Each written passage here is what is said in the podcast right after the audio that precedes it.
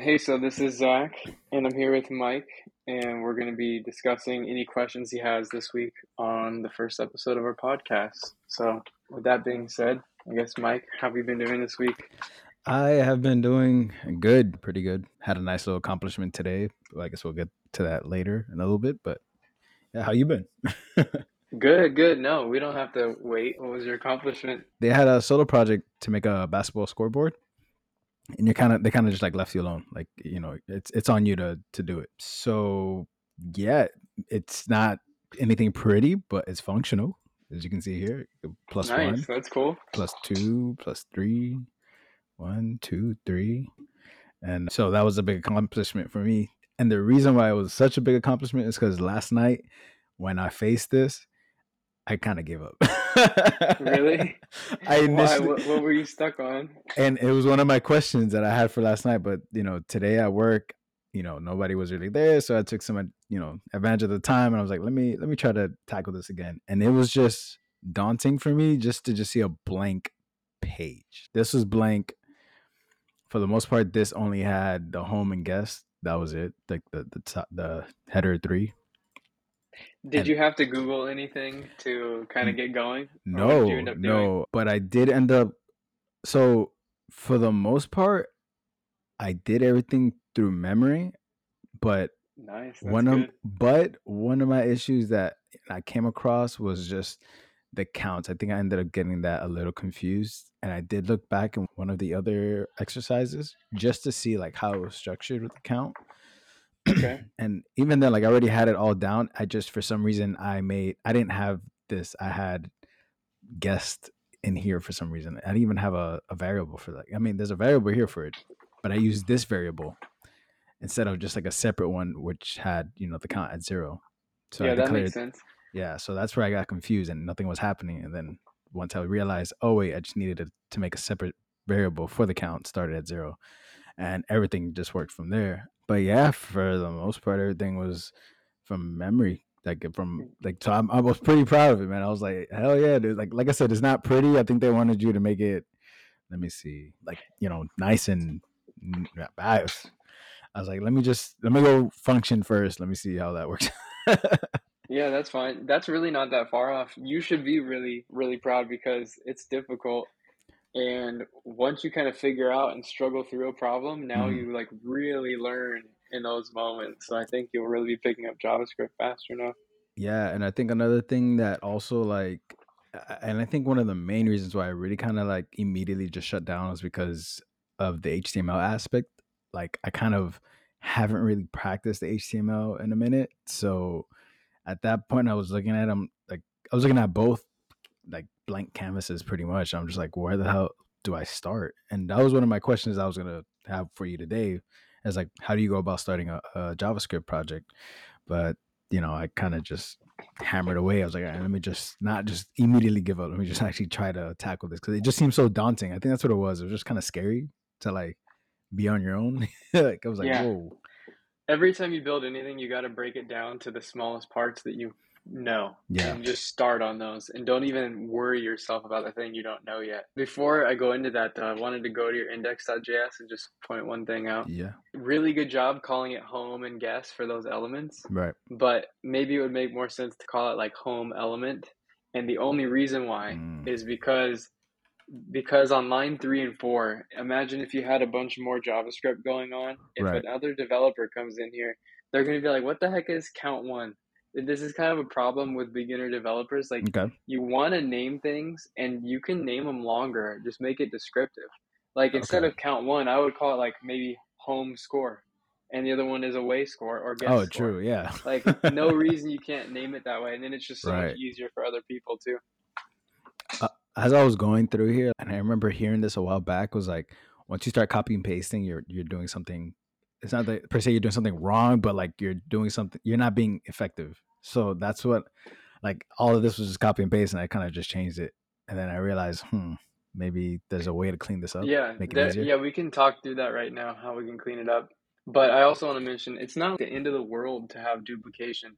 Like every application is going to have some sort of duplication. Mm-hmm. It's and that's why coding is kind of an art form. You want to have just the right amount, right? right. Like you want to be able to have a good abstraction so you don't repeat stuff. But then at the same time, mm-hmm. if you need to make a small change, you shouldn't be like, oh my God, I can't make that change because like I just assumed it was always going to be done this one way. And we right. have one little function that the entire app uses. Right. And I can't really change it very well. So that's why it's really like a balancing act. Mm. Gotcha. Um, but let's, let's talk about one way we can make this better. Like yep. I, immediately what would pop into my head is we can make two functions. Let's just make two separate functions in the beginning. And you can make it even better than this, but this is just one way I think would be a lot better. Right. Make a function that's just called increment home score, and then make another one called like increment guest score. And you'll notice that like, since JavaScript is a camel case language, generally when you're naming these and I'm talking them out and they're multiple words, I would right. camel case them. Yeah. So like increment and then H for home would be capitalized, and then score, like S for score would be capitalized. Mm. It's kind of the paradigm. So, you know, as a function, like would, would it matter if it's camel case or not? Like, could you just leave it? All you could leave it all lowercase, but that's it, just kind it's of... It's just more neat, right? It's just the proper way. Yeah, just because Java, JavaScript in general, like look at get element by I D. Like just the way the A P Is have been built that are just kind of built right. into the browser camel case, and so everyone just kind of follows that approach. Got you. Cool. And, uh... and if you have like a long name, it can be kind of hard to understand what it is if you don't capitalize some of those. Gotcha. The the way I like to think of functions is it's readable, and whatever the function name is fully describes what it does. Like it's called increment home score. You know right. what it's doing. And it's pretty obvious that like, oh, you pass in how much you want to increment it by. And right. it does it. Okay. Yeah. For some Whereas reason, like I, add, I felt like I had to, you know, stay short in like a, a small word for some reason, but that would make sense. Yeah. yeah see, that's like another, see, that's a problem because a lot of freaking tutorials, it's really annoying. They use like single letter variables, yeah. especially when you're looking things up, and it, I don't know why everyone does it. Even in TypeScript, there's like people use the letter T for a type. It's like, why would you ever use T? You would use what it actually is, like type. Home or whatever it is. So it just makes the code so much easier to understand. Like when I, if I like jumped in and all I saw was add one H, I'd be like, I have no idea what that means.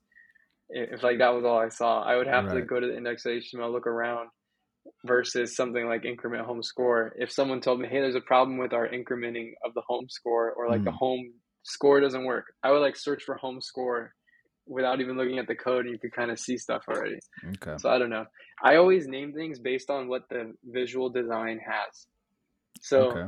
I never really think about the code when I'm thinking of names. I'm looking at, okay, what's the U I element for this? Because for me, that's the easiest thing. When you're working in a large app, if you need to work on a certain page, I hope that you can just kind of, oh, that's the, the game score. And I could kind of search for game score or search score, and I can just find it, even if I don't know the structure of the project. Right. That makes sense. Yeah. I mean, you, you want it to be easier for people to come in and out and change it up if they need to. Yeah. God, man, look at the difference though. Jeez. It's really good that you did that, because what you did was you wrote the same thing over and over, and you're really confirming in your head how it works, and you understood it. Right. That's completely fine. Oh, shoot. And honestly, a lot of times when you code, you actually kind of write, you might sometimes write more code, and then you see kind of the whole picture, and then you'll refactor. Mm. I don't know if you know, but that's what refactoring means. What we just did is refactoring. Oh, okay, so that's the term for it. Got you.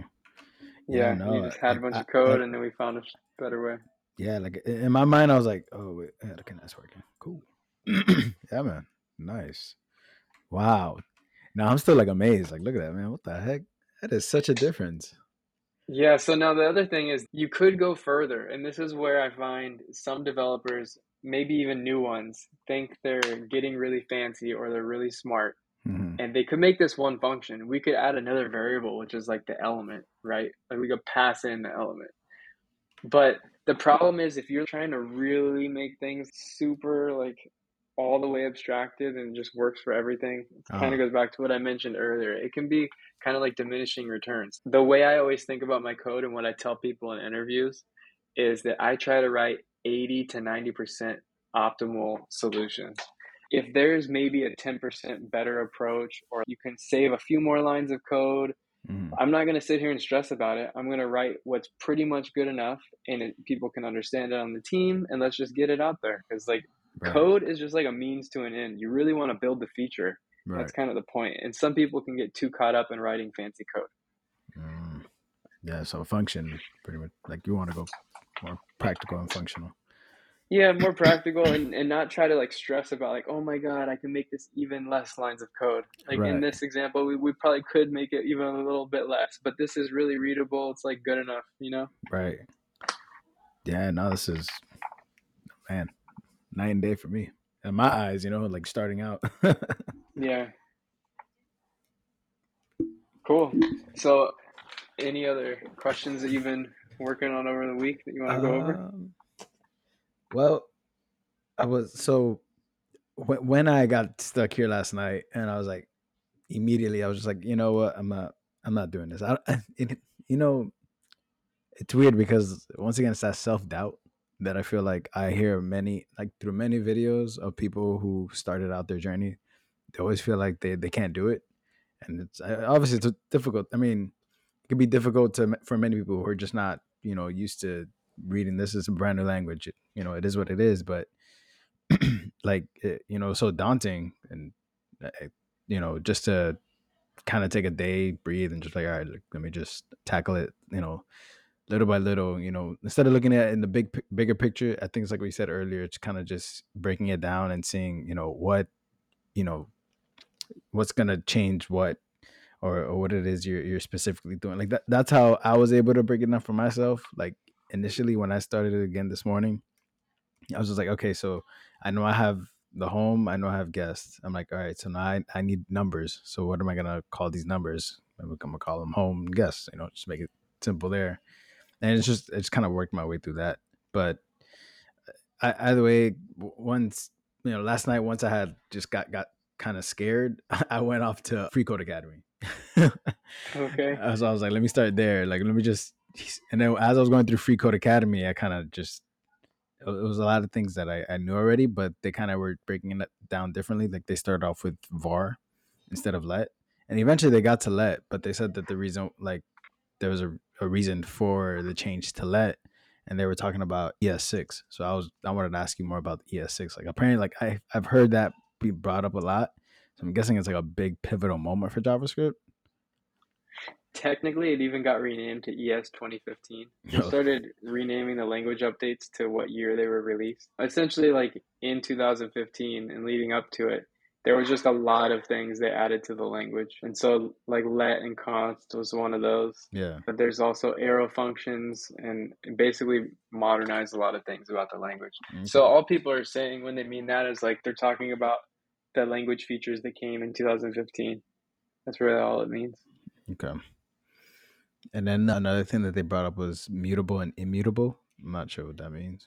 I mean, I'm, yeah, I, think, I, I, I know these I are things that I can it. just look up on M D N, but I, I just want to hear your perspective before I looked it up. Yeah, I think that's something I tried to mention a little bit before. It's going to be a little hard for you to wrap your head around until you get into building bigger applications. But essentially, like line eight, that's mutating a variable. So that's mutability. Okay. If you don't ever change a variable after you define it, that means it's immutable. Like, for instance, on so line const. four, if you said you don't have to use const, it just means that you never actually mutated the variable. Okay. So, like, if you said let count equals uh, let count two equals zero on line four, and then you never change it, so you never do plus equals anywhere, then that's an immutable variable, basically. Mm, yeah. Essentially, that's all it means. It just means that, like, you don't change variables after they're defined. Essentially what happened at like big companies before React was around mm-hmm. is that people had a lot of mutable state. And as you can see with vanilla JavaScript, like you have to mutate stuff. Like you have right. count one there, it's zero, then it's changed. The problem is, is that in a larger app, like you can see count two is zero, but you don't really know how it got changed or where or what the current value is. Okay. It's very hard to find what the current value is. Like if you're thinking through, like there's a bug after a user clicked this button and this button. In the code, you can't really tell what the current value of count one is. So I think that's part of the motivations for motive immutability, because mm. to change a variable, you have to actually like call an update function. So that's kind of how React works with useState. You would call a function to update the value. So that way, I guess it's a little more clear when you're actually trying to update things versus some random function changing things. Okay. And I know it's it's really hard to understand. I think I'll try to explain it better once we get into React and you start right. having like a more complex app. And I think you'll understand the difference a bit more. Okay. Yeah. No, another question that I have is like, I know, like I, I've used this, you know, plus equals, but like I really, I still don't understand how like that's doing what it does. Sure. Okay. I could show you really easily. Remove the plus sign. And then after amount, you're going to say count one equals amount plus count one. That's literally all it's doing. It's shorthand for that. It's just saying take whatever the current value is. No, not plus one, plus the variable count one. So plus count one. Plus count. Oh. Yeah, so you're essentially referencing the variable itself. So all it's saying, that's a that's the equivalent. All all you're doing is saying count one now equals whatever amount is plus count one. But so it, you're just adding to it. But it's just copying this. The plus would technically be this. Would be the variable. Yeah, the, when you say plus equals, it's just shorthand for what you see in front of you right now. Hmm. Okay. All we're doing is saying we take the current value of this variable and add amount to it. Right. Okay. And then let's see what the person thing. Oh, yeah. I had no. I already asked that inner text, inner context. It's essentially the same thing, right? Like you said. Yeah, and then oh, another thing I wanted to tell you is that happens a lot when you're learning. You might be struggling on this, and you can't figure it out, and then you go to bed and you wake up, and then somehow you're just like, oh my God, I know what I can try now, and you right. try it, and it works. Like that actually happens a lot when you're a developer. Yeah, and like I said, just kind of just I looked at it again. I'm like, all right, let me just, because I think it just once again I looked at it as like a as the whole as a whole instead of just trying to tackle it bit by bit, chipping away at yeah. it. Yeah. Oh, so the thing I'll say first, and you could actually spend some time on this next. You mentioned how they wanted it to look nicer. Right. I encourage you, like tomorrow and the next day, mm-hmm. don't even think about JavaScript. Just try to actually make it look like the photo. Like practice your C S S, whatever it takes that you don't know to okay. make it look like the photo. So in the end, or what I currently do is if I'm given a design, like if I don't know where the data come from comes from or how the interactions are supposed to work, I actually never think about any of that. What I think about is I look at the design mm-hmm. and I try to code that up with H T M L and C S S and React and try to make the best like component architecture for those. I know that you don't really understand what that means yet, no. but essentially I'll look at the design and I'm just trying to code up the H T M L and C S S for the most part. I don't really think about anything else. Okay. And then there's like a second level to that. Once it actually matches the design fully and these components work, then I think about, okay, where do I get the data from? Like, what are the interactions that need to happen? Okay. And then you build that part. And so that way you don't have to look at some problem and you're like, oh my God, I don't know how to do half of this. And you just sit there. Instead, you're like, no, I'm going to start the half I know how to do. Right. That's what, and then you'll, you can kind of learn as you go. And one one thing, I, like, I don't know, I guess for, for anyone, you know, aspiring to be a coder or whatnot, I think I saw I saw a video that said, you know, it's okay not to memorize everything. And I think that was like another issue at hand when I was tackling this. Like, it was just like, I felt like, like, damn, I didn't remember, like, I did eventually. But like, even then, like, initially, it was just so daunting for me that I don't remember everything that's there. And I think it's okay to look things up. It's okay to Google things up. It's, it still felt like in a way I was failing because I didn't remember it. But I hear a lot of times developers are researching things. They don't know everything and it's okay for them to, you know, look it up. Yeah, you need to get really good at knowing how to search for things. It's really important. Mm-hmm. Like if you were stuck and you didn't know how to increment something, let's let's try this right now. Like open a new tab and try to search for like increment value in H T M L, vanilla JavaScript. That's literally the term I would search for. Vanilla J S. Like, yeah. So see, we got a Stack Overflow. So let's see if this is right. You, if you get a Stack Overflow, you, you probably did an okay job. Uh, so like this is a lot of times you're gonna find something like this. Like this one's talking about they're incrementing and decrementing something, and it's only updating one thing. So like it's sort of related to what we're trying to do. Okay. A lot of times when I'm finding stuff like this, I don't really pay that much attention to the question. Right. I'm hoping that I Googled good enough. And if I'm in a hurry, I'll scroll down and look at the first answer that's highlighted as correct.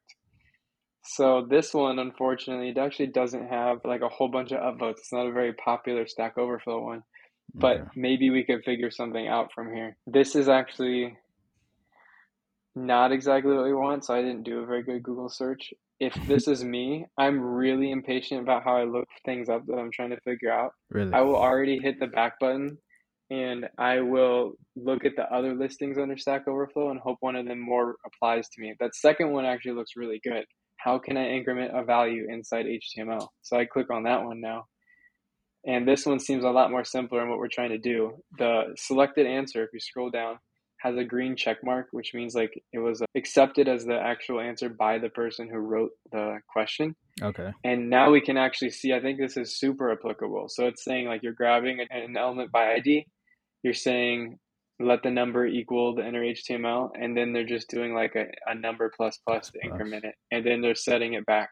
So it's not exactly how we're doing it, and they're just incrementing it by one. But right. If you know enough, and especially as you learn more, it'll be close enough of an answer that you'll be able to continue and figure out what you're doing wrong. Okay. And plus plus, like, is it always going to be just plus one? Like always? See, a plus plus and minus minus are just special operators that, yes, they they move it up by one.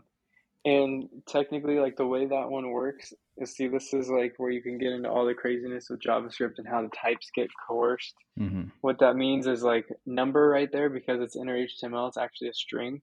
But when you do plus plus, it will convert it to a number and actually add to it. Not everything works that way. Mm.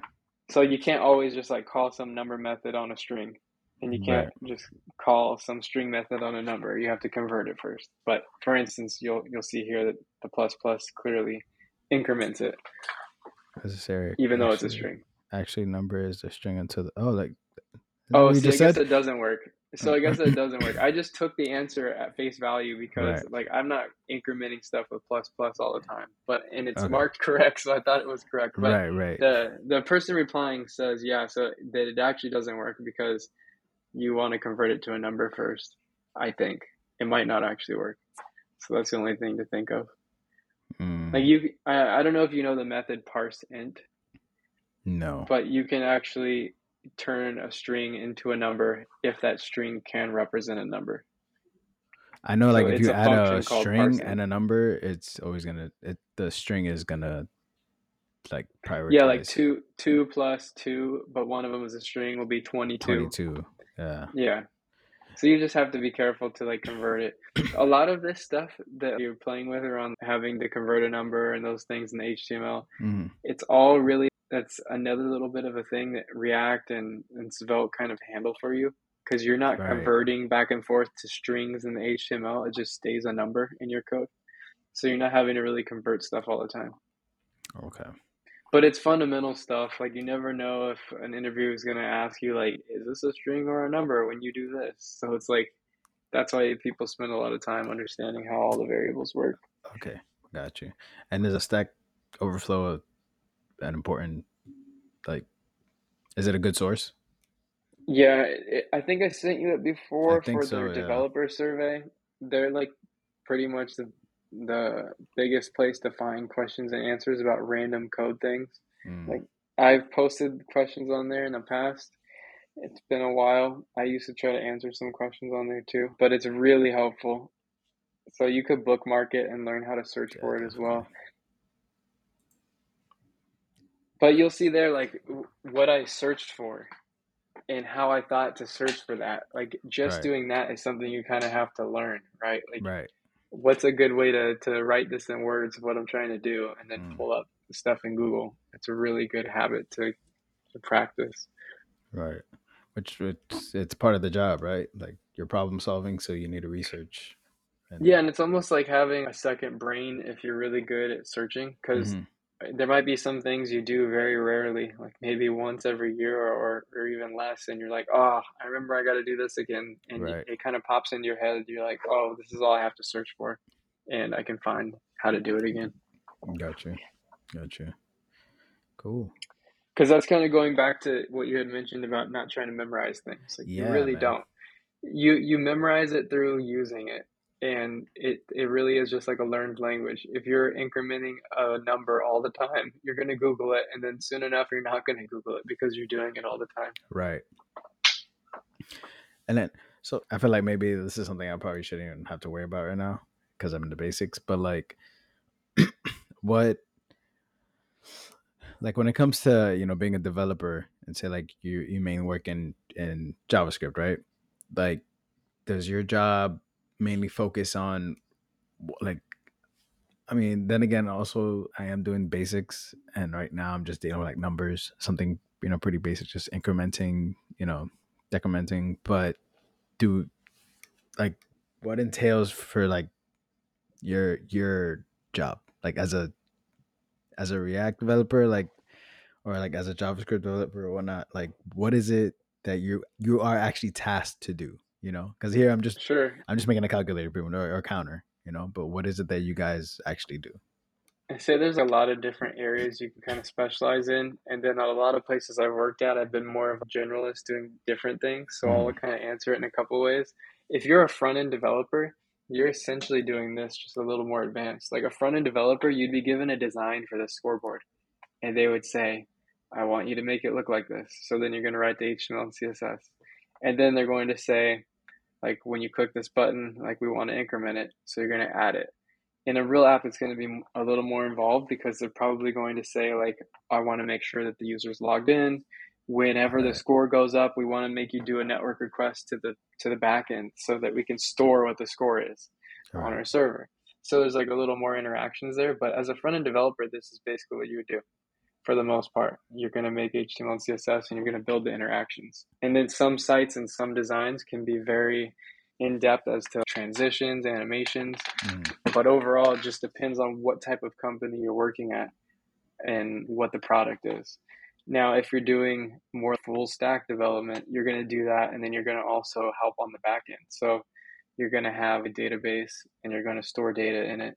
Your front end is going to make a network request. And on the back end, you're going to actually build an endpoint that the front end can hit. And then depending on your company, I honestly, out of everywhere I've worked, places like to talk about testing, but they never get to write enough of them. You're going to want to write tests. Like a mm. test for this one would be literally you write tests in words, and then you write the code that, that runs your code, if that makes sense. So you would okay. actually have a test that says, when I click plus two, the number, the score goes up by two. Right. So then in your test, you're going to have, you're going to actually have a way to test that says like, I expect the H T M L for the home element to now be six after I press this button. So you mm-hmm. can actually write tests, but a lot of places don't write tests and a lot of like developers don't even know how to write them. There's a lot of companies that just kind of have like a lot of code and no tests. I would say it's very common. Right. There's like whole different spectrums of the different types of companies you'd work at. Then if you were working on mobile, like mobile React Native, mm-hmm. uh, React Native, it'd be very similar, except instead of building web views, you would be building out the screens using Flex, as I'd mentioned before, right. on the mobile app and doing all the same things, but it's just not for a web client. It's for a mobile app. Any other questions there? So essentially this is front end, right? This would be front end developing and back end is like completely just a different animal. Yeah, I think once you get into React, since I'll make a little backend server for you, okay. and I'll let you like learn how you hit it, like how you access it from the front end. Mm-hmm. And then after that, after you're getting a little more comfortable re- with React, I'll help explain how the backend is set up. Gotcha. And it says it's still all going to be written in TypeScript slash JavaScript. I think you'll be able to understand it quickly, but you'll need to have like an understanding of how databases work, like at a basic level. Mm-hmm. So I don't know, but I think you'll be able to pick it up fast. It's a lot less, I mean, it's a lot more straightforward, I would say, depending okay. on what you're building. Like if you're building a blog, for instance, the backend for a blog is pretty straightforward. Your front end, however, depending on the company, they might be wanting to have all these fancy animations and things, right? Right. If they want all of these crazy fancy things, the backend doesn't change at all. The backend still just returns a post. It lets you create a post and those sorts of things. But you do have to handle other things that you wouldn't really handle on the front end, like logging in a user, making sure that like their password is hashed and it's not just stored in plain text, and like handling creating a session for the user. So you under, you learn about cookies. So there's like okay. a lot of other things you, you have to learn right. to understand how the backend works, but you can have a really basic one and not have to learn too many things. Okay. Okay. And then I think another question I have is because, you know, before like one of my earlier attempts of trying to get into like, I wouldn't say coding, the coding space, but just like the U I U X design space. I was messing like I was doing more like graphic design stuff. So like, for example, I was working more with like, uh, let's say I just, I just drew a blank. Uh, Illustrator? Sketch, Sketch, Sketch app. Oh, okay. Like Sketch app, you see right up here. Only reason because Figma, they they mentioned Figma. So like those those type of U I U X design programs, like is that like how do you guys work in tangent with that, if you know, like? Sure, yeah. I'd say um, usually the designers are working in those and they kind of give you those designs. And for instance, things like Figma and and even Sketch, like if you open an, up a Sketch file for the design, mm-hmm. you'll be able to click and see like, oh, the distance between home and the score where it says six is like fourteen pixels.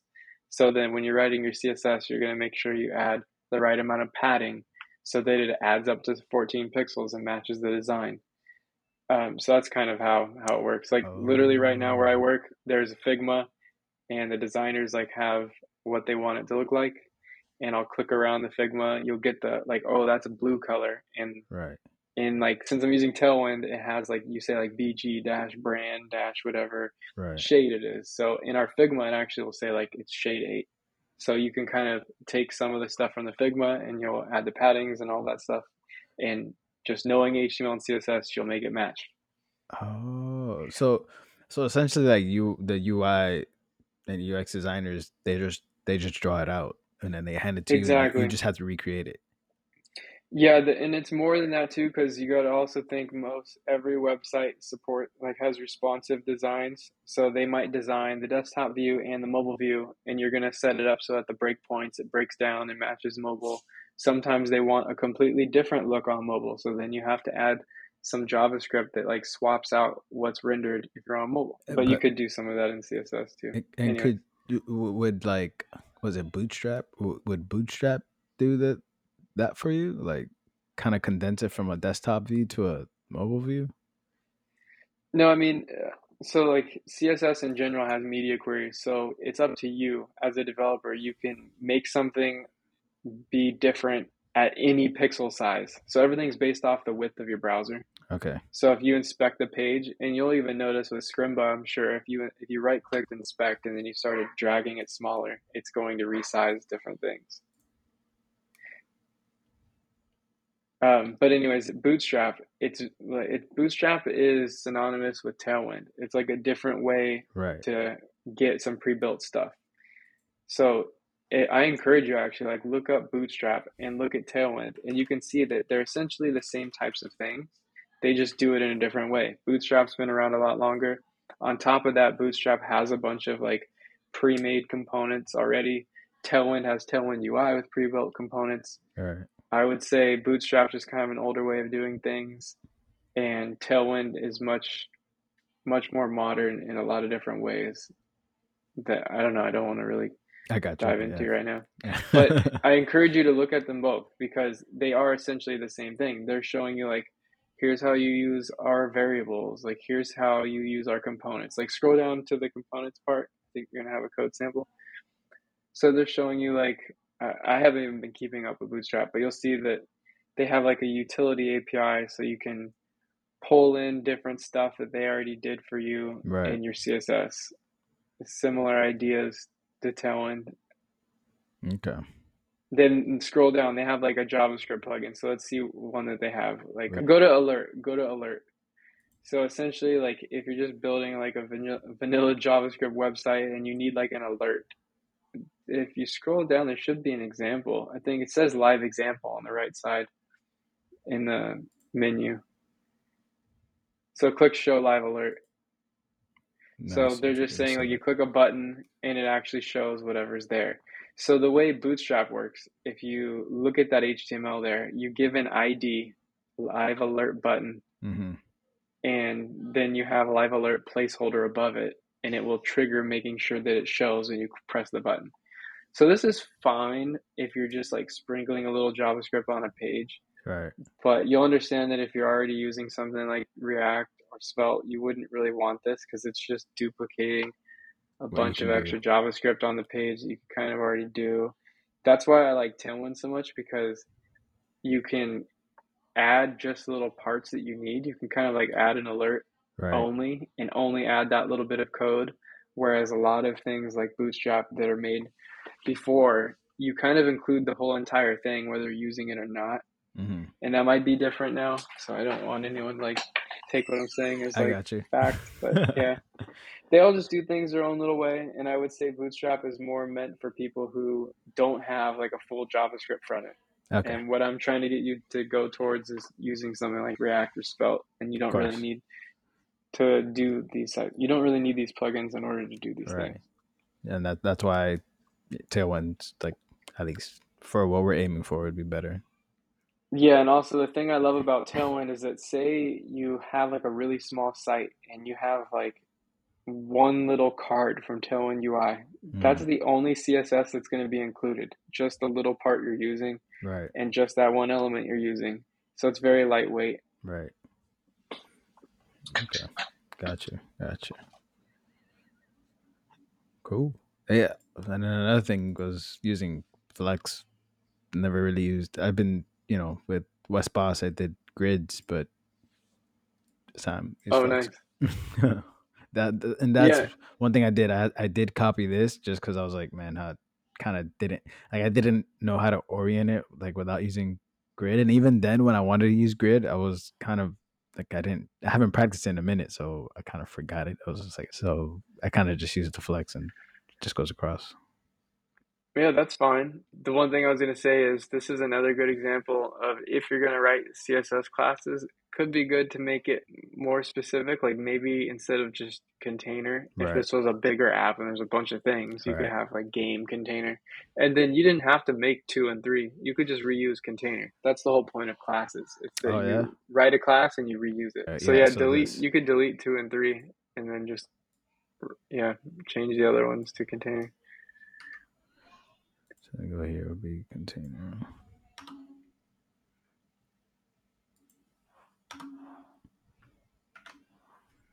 Ah, for some reason I don't know what I, I felt. I felt like when using different containers, it was gonna like give you the next row. If that made any sense, like that's the way I pictured it.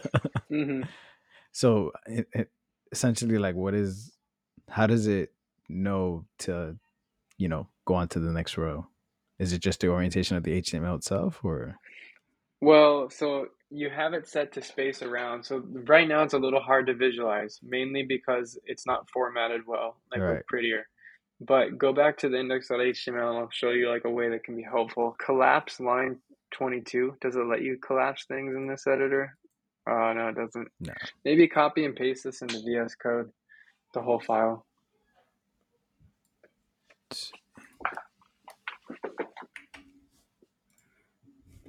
Haven't opened this in a while.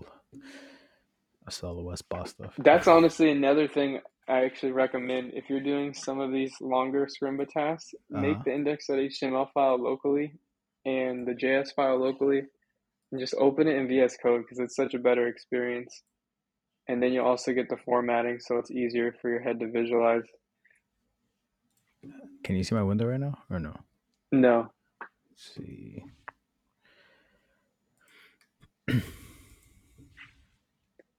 You might have to hit stop sharing and then share a different yeah. window or screen. Share.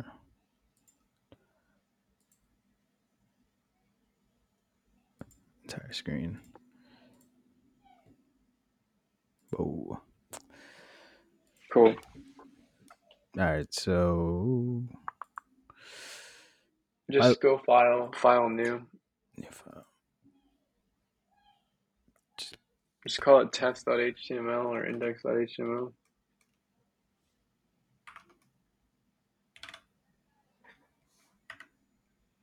That is not enter. That is right. Okay.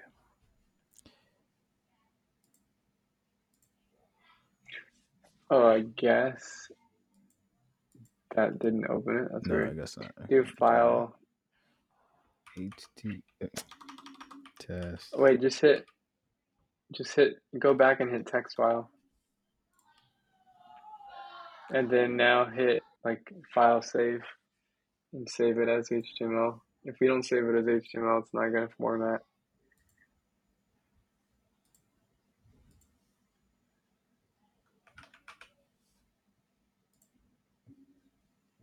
And now paste it.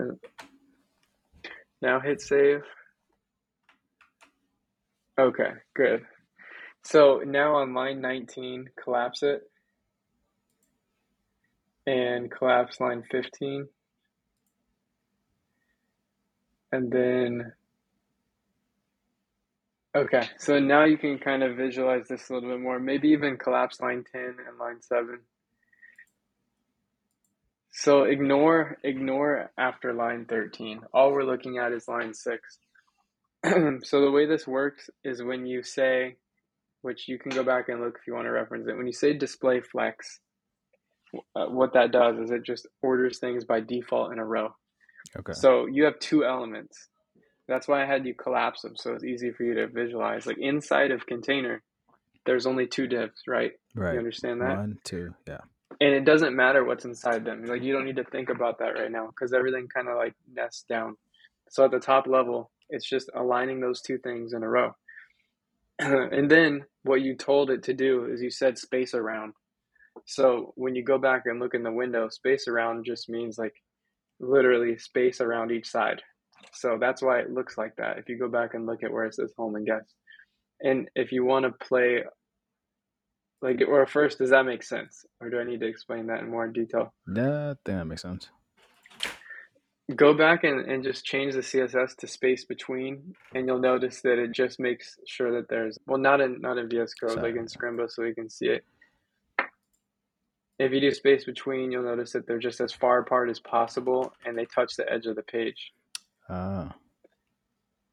Okay. So just to show you like a different way of flexing. So then if you wanted it to be like a column, so again, by default, flex puts all the items into a row. So that's why they're perfectly in a row. Right. You can say flex direction. You can add another rule if you want just to see it once. Flex direction column. It's another rule, like another C S S, oh. attri- another C S S rule. Yep, and then column.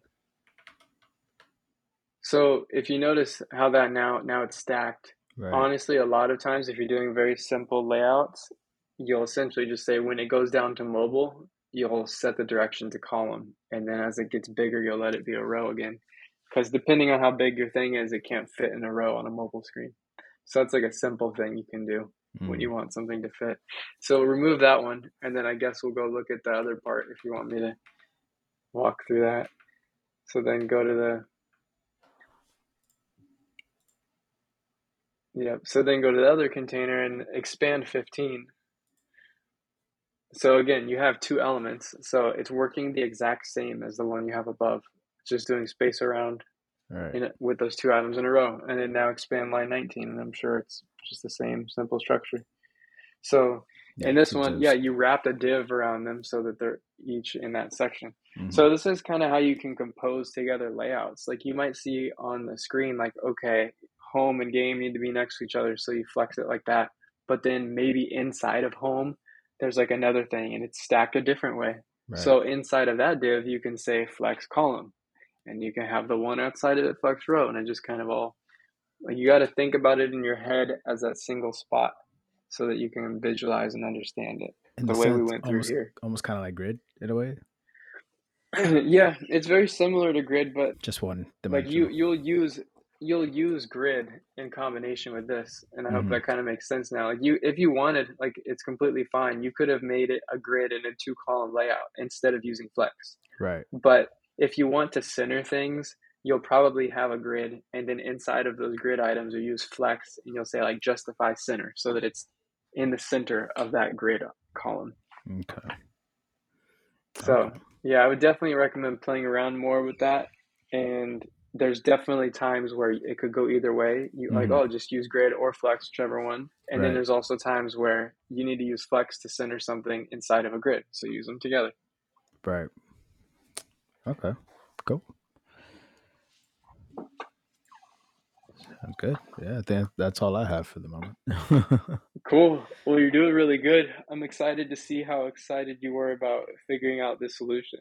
Yeah, man, appreciate it. Yeah, I was, I was hella excited. I was, I don't know, I felt like a kid, you know, running to their parent, like, look, look what I learned today. I was that's like, good. Yeah, man, I was proud of myself on that. I was like, all right, cool. I've actually did something. So, have you been feeling like there's struggle moments, but then there's moments where you're like really happy?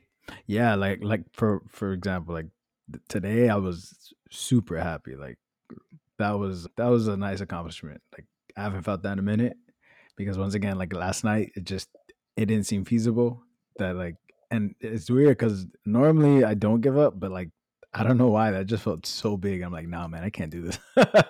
let me let me go to let me go to the other site and see what they got for me. And I was just powering through it in the beginning. I'm like, I know this already, which was still good. It was a good review. You know, it was still good for my muscle memory to practice, and I'm still gonna go through it. But then, you know, kind of woke up with a different mindset. I'm like, all right, let me just actually try to do this because it's not gonna go away anytime soon. And this is kind of what you, you know. If someone puts something in front of me, I'm going to have to try to figure it out. So I know the, the name of the game for development is problem solving. So I had to, you know, weather the storm. Yeah. Well, that's good. You're making really good progress, and I'm glad you're having those moments because it, those are the best when it happens. Like if you're stuck for a long time and then you figure it out. Yeah, man. Yeah. So yeah, appreciate, appreciate it all.